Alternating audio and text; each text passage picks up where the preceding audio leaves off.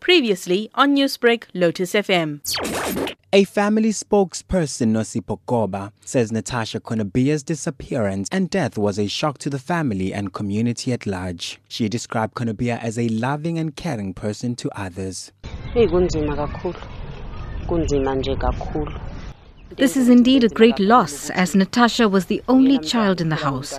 My dear sister is extremely lost to the sudden death of Natasha. It's no excuse, even if one had more than one child, but in this case, it is truly saddening because her mother doesn't have any child remaining.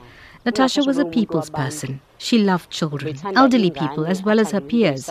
She had loved, and she did everything with love and compassion. She was very active with her social work as well as work life, as she juggled numerous jobs, including brand promotions and others. She never boxed nor limited herself in that sense. It all started when Conabeer's parents could not get hold of her, which then prompted her mother to report her missing with the police. Goba says it was unusual for the parents not being able to contact their daughter. Ukuqala ukubona ukuthi khona inkinga ekhona kwaqala nge-long weekend omhla ka-9 We started on the 9th. We couldn't get hold of her, but a friend told us she was in contact with them. But on the 19th, her mother decided to open a case, a missing person case, because her friend told her they were no longer in contact with her. They can't find her. So the case was opened on the 19th, and as from then, we've been busy looking for her until she came back on Sunday. In the early hours of Sunday morning, Conabeer was allegedly dumped at the doorstep of a family home in Inanda, north of Durban. Goba says Conabeer was in a lot of pain when they found her lying on the doorstep.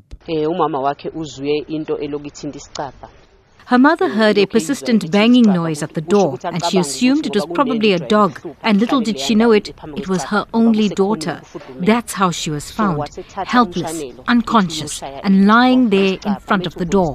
She wasn't injured or anything, but she was extremely weak as she couldn't even lift a finger. And as a result, she only could use her feet to persistently kick the door in order to be heard. nje ube weak kakhulu engakwazi kwenza lutho According to the doctor's report, Conabeer died in hospital on Monday due to organ failure.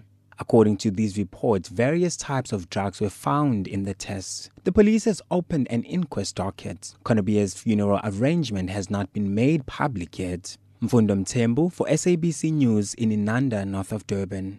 Newsbreak, Lotus FM, powered by SABC News.